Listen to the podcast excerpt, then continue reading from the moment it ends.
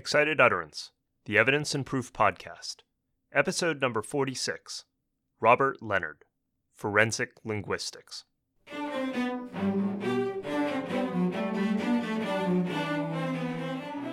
Welcome to Excited Utterance. I'm your host, Ed Cheng from Vanderbilt Law School. Excited Utterance is your podcast for cutting edge scholarship and developments in the world of evidence. We bring virtual workshops to you throughout the academic year. This week, our guest is Rob Leonard. Rob is professor of linguistics at Hofstra University, where he is director of the graduate program in forensic linguistics. Rob also frequently serves as a forensic expert on linguistic issues. Our podcast today features Rob's new article, Forensic Linguistics Applying the Science of Linguistics to Issues of the Law, which was co authored with Julianne Ford and Tanya Christensen. It was recently published in the Hofstra Law Review.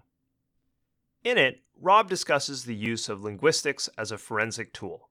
For example, is it possible for linguists using speech or word patterns to identify speakers and authors? Can linguists help with assessing fraud or plagiarism or even the warnings in product liability cases.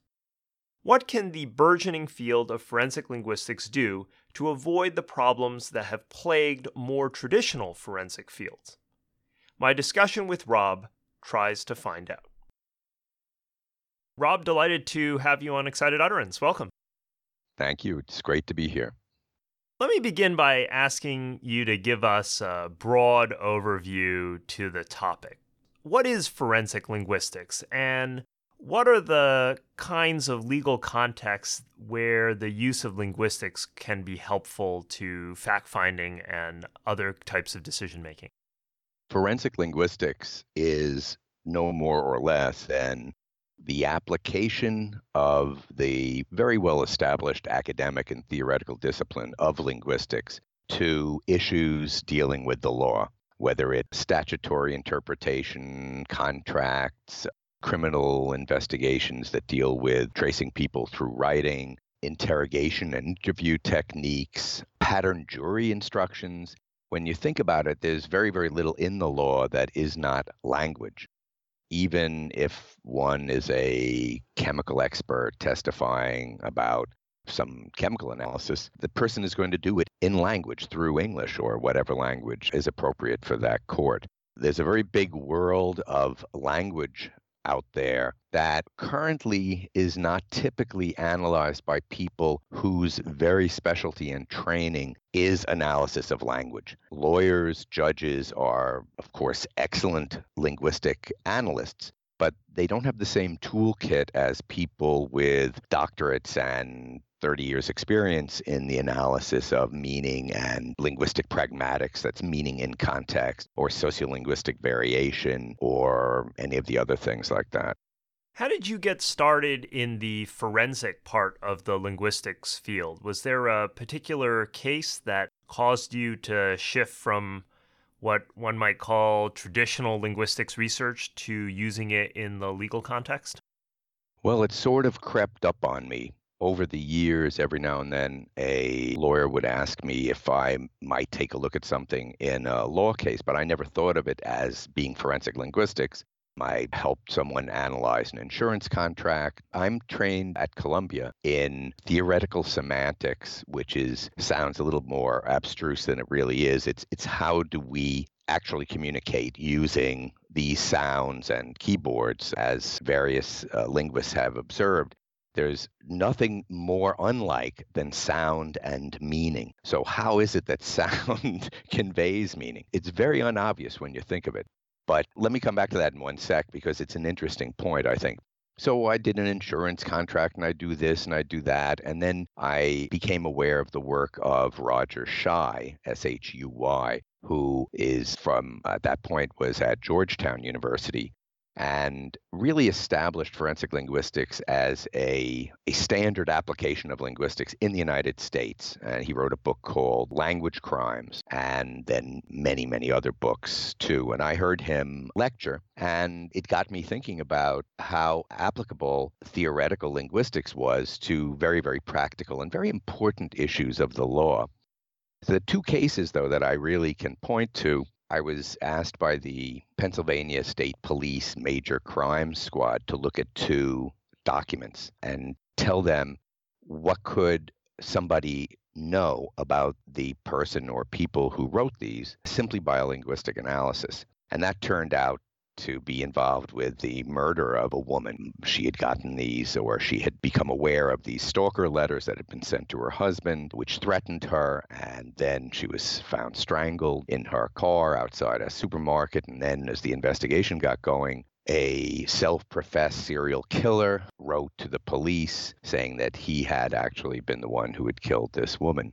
And I did an analysis with my old Columbia mentor, a guy named Benji Wald, and we analyzed it for possible common authorship, for dialect, for all of the information that we actually are encoding into language, even when we're not aware of it. So, our education, our regional background, where we've lived, how old we are, all that kind of thing. And we found a rhetorical device that linked the two, and the judge gave the police the search warrant they were looking for, and we went on and demonstrated that the superior hypothesis to explain the non random distribution of these linguistic patterns was that it was unfortunately the husband of the murdered woman who had written both the stalker letter and the serial killer letter. And of course, there was other and forensic things that linked him to the crime after that, I got picked up by the FBI and the behavioral analysis unit of the FBI to help train their agents. And there was a forensic linguist there, uh, Jim Fitzgerald,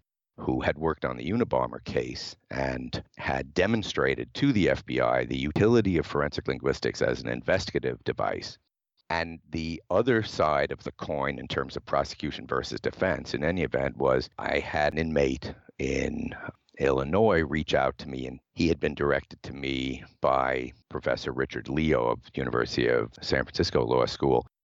He had been approached. He said, I was convicted 20 years ago of a murder, and the main piece of evidence was a confession that they claimed that I dictated. And what really happened was I was beaten I refused to confess. They gave me a piece of paper and said, if you want your telephone call, sign this paper. I signed the paper. And the next time I saw that paper, there was a typed confession over it that I did not write. And Professor Leo said, well, that's not the kind of false confession that I analyzed. That's something that Rob Leonard might analyze. And I talked to him, to the inmate, and my students. I demonstrated that it was not a very good hypothesis that we had contemporaneous writings of uh, the guy's name is Antoine Kuby. We had contemporaneous writings of his, and they did not match in so many different ways to the confession. But we also had the testimony of one of the two detectives who interrogated him, and the patterns matched very, very well with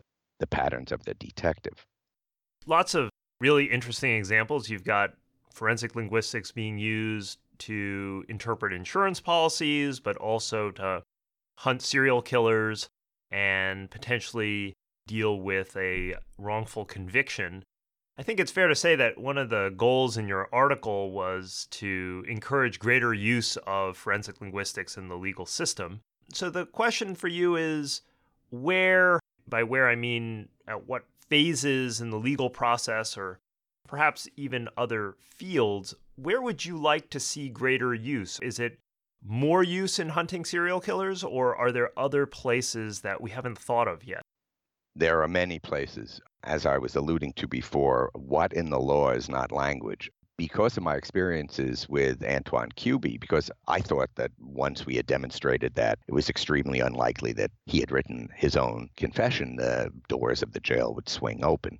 Now, this is five or six years ago. However, that did not happen, and there were problems with his appeals. So I went across the uh, quad to our Hofstra Law School to a professor named Eric Freedman, who is an expert in constitutional law, death penalty, and appeals. And essentially, what he told me was look, I know that you think this is likely something that should be brought to the attention of the court, but it seems that Mr. Kuby has expended all his appeals. Together, we got the idea of having a forensic linguistics innocence project, capital case primarily, where we would be able to reanalyze linguistic evidence that had put people on death row. So we formed that, the two of us, and then we extended it to other serious crimes. And among the many things that we have done is we have helped to rewrite the jury pattern instructions for a state when people are found guilty of first degree murder, whether the jury should put them to death or not, because the assumption, according to case law and everything, should be that a life, but the way the pattern instructions were done, they assumed death.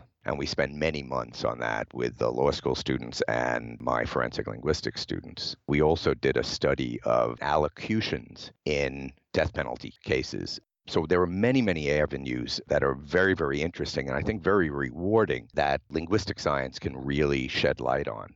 What do you see as the challenges toward greater acceptance of these techniques in legal cases? Is it just a matter of getting the word out, or are there specific institutional barriers that you see?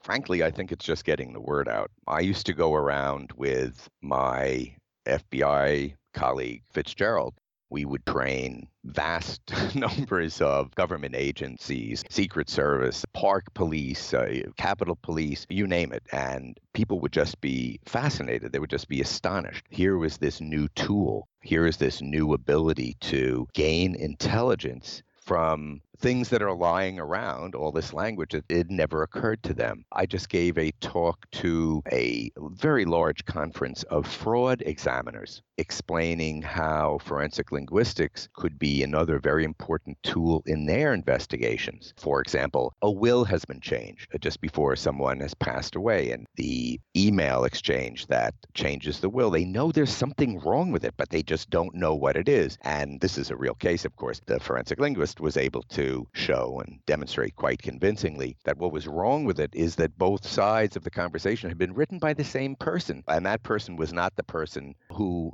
was deceased and it had been fraudulently uh, created. There are just so many different applications that people say, yeah, that's fabulous. Now, of course, you have to deal with Frye and Daubert and other standards, and we're doing that fairly well. More lately, I guess, because I've read in books from the early 2000s that that is a, a real problem. And of course, it's always a problem, but I myself have been admitted under Daubert and Frye many times in many different kinds of cases. Let's turn to the Daubert issues. Forensic linguistics, of course, comes from an established academic discipline, but it strikes me that at the same time, a lot of the observations or arguments that I read from the use of forensic linguistics is not that fundamentally different from other forensic techniques. And those other techniques have been criticized for a variety of reasons.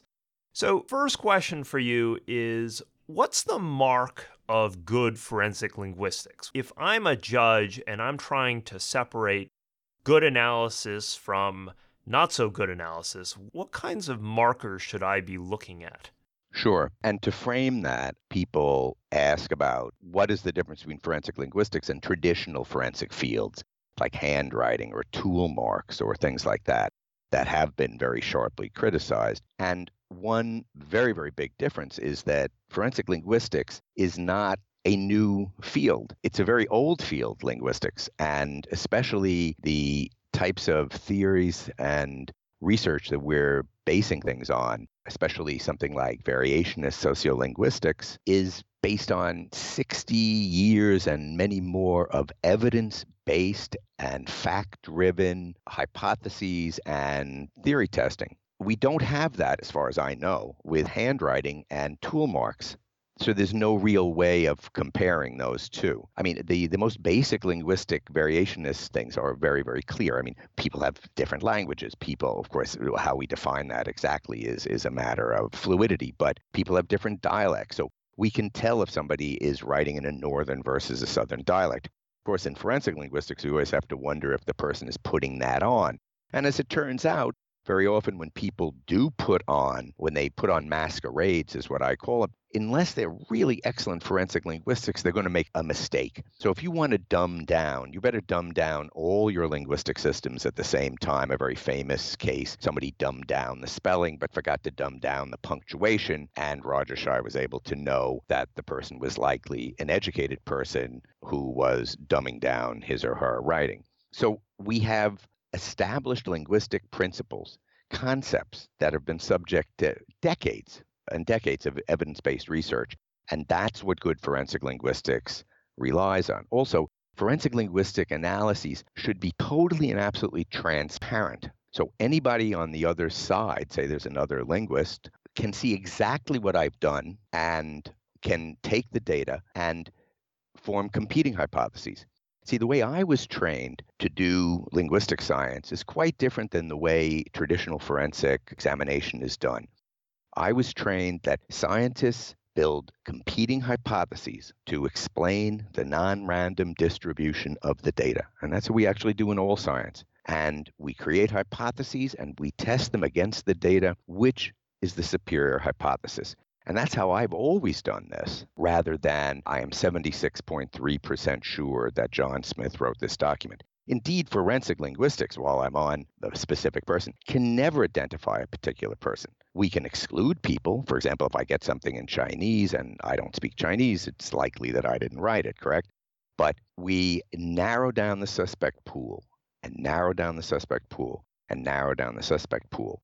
And then in court cases, the triers of fact have to look at means, motive, and opportunity and take all of the data, including, for example, my own and other forensic information, and then come to a conclusion about that. But just like DNA, as I'm sure you know, does not actually identify individual people, it can exclude people, we never can say it's a, a particular person. And that would be another mark of good forensic linguistics that we don't identify a particular person. And the other thing that we do is I do the analyses. I bring in people with other uh, areas of expertise. If I'm doing a case in Chinese or in uh, Japanese, uh, and I don't know those languages, there are ways that we can operate. And also, we use a devil's advocate approach, a red team or whatever you want to call it, where potential questions are posed about my hypotheses, which I then attempt to provide answers to that support the hypothesis. So that's something that we typically try to do. Black box analyses are, of course, not good forensic linguistics or I guess any other kind of linguistics. Is there any sort of testing or proficiency testing that's done among forensic linguists? So you take things that are real samples with people with a certain background and then you have a bunch of people try to fake that, and then you test whether or not you're able to distinguish one from the other? In the practical exercise of forensic linguistics, that's happened a lot. So we have found out, for example, that the person in that one case I told you about was indeed a highly educated person. And there were all sorts of other markers of that too. The computational linguists run contests. They'll they'll take a thousand authors and do a computational analysis according to whatever parameters they uh, are finding interesting and useful, and then take a chapter of one of those authors and then see if students can match the author to the actual document. Those are really interesting experiments, but they don't mirror the normal kind of forensic linguistics, especially criminal investigations that we do. I was just asked about this on the stand the other day, as a matter of fact. Quite a number of cases where I went against what the general opinion of everybody was and said that no, this person didn't write X, Y, and Z, or this other person. Well, I don't say that in so many words, but that's what it would have come down to in that case. And then external evidence has shown that our methodology was correct. Somebody was uh, just arrested coming into the United States for the first time in 30 years, and I had demonstrated that it was likely person A. And then when person A did come in, there was all sorts of other forensic evidence that showed that it was indeed person A. In the JonBenét Ramsey case, anyway, I can go on and on and on, unfortunately, but there have been numbers of cases where our techniques have proved to be valid in real world situations, not ones where you need a thousand different authors, which is great. And you can do good statistical analyses of that and perhaps hone your techniques. But right there on the ground are our techniques, which are both qualitative and quantitative, have proved pretty valid. Well, Rob, thanks so much for taking the time to introduce us to this world of forensic linguistics. It was great having you on the show. Thank you. It's great to be here. And I love your show. Like any developed field of expertise, the field of forensic linguistics offers the legal system potentially powerful tools that can be used to improve fact finding. But with great power comes great responsibility. About five years ago, I attended a conference hosted by Larry Solan at Brooklyn Law School on the use of linguistics for authorship identification. Larry's primary objective in that conference was to put forensic linguistics on sure scientific footing, especially in light of the problems found in the traditional forensic sciences such as handwriting and tool marks. The problem is that while some experts worry a lot about the soundness of the underlying science, some don't. And the key is ensuring that the legal system is able to separate the two. In addition, we have issues of interpretation or application.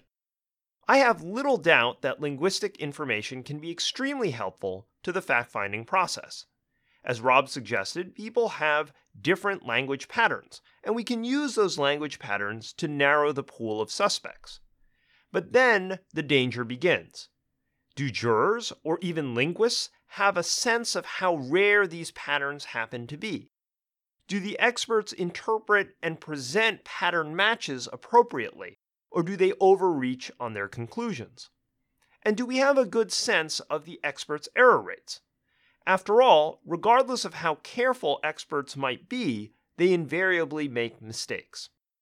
As always, the devil is in the details. I enjoyed thinking about all the ways that linguistics can help solve mysteries, whether it be serial killers or will disputes or some kind of fraud. If forensic linguistics can avoid the pitfalls of the traditional forensic sciences as it develops, investigators will have a great new tool. We'll just have to wait and see what happens. That does it for this episode of Excited Utterance. Support for Excited Utterance is generously provided by Vanderbilt Law School's Branstetter Litigation and Dispute Resolution Program, as well as the Vanderbilt Institute for Digital Learning. The associate producers are Alex Nunn and Margot Wilkinson Smith, and the production editor is Carson Smith. Additional production assistance is provided by Aaron Parr Carranza, and music is provided by the Vanderbilt University Blair School of Music's Children's Cello Choir under the direction of Kirsten Castle Greer. I'm your host, Ed Cheng, and I hope you'll join me again next time when we take on another new work in the world of evidence and proof.